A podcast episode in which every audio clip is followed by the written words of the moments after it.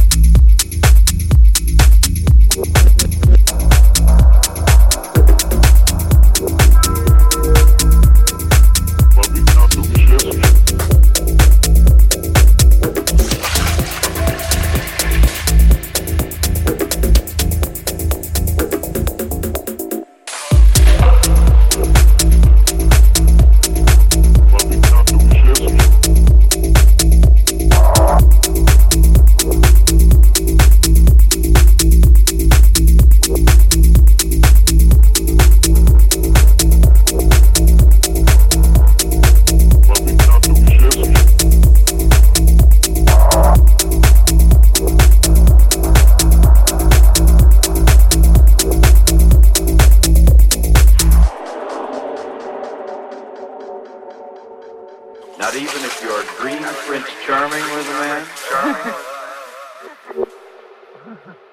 I haven't met him. I don't think I'd give up my career even so.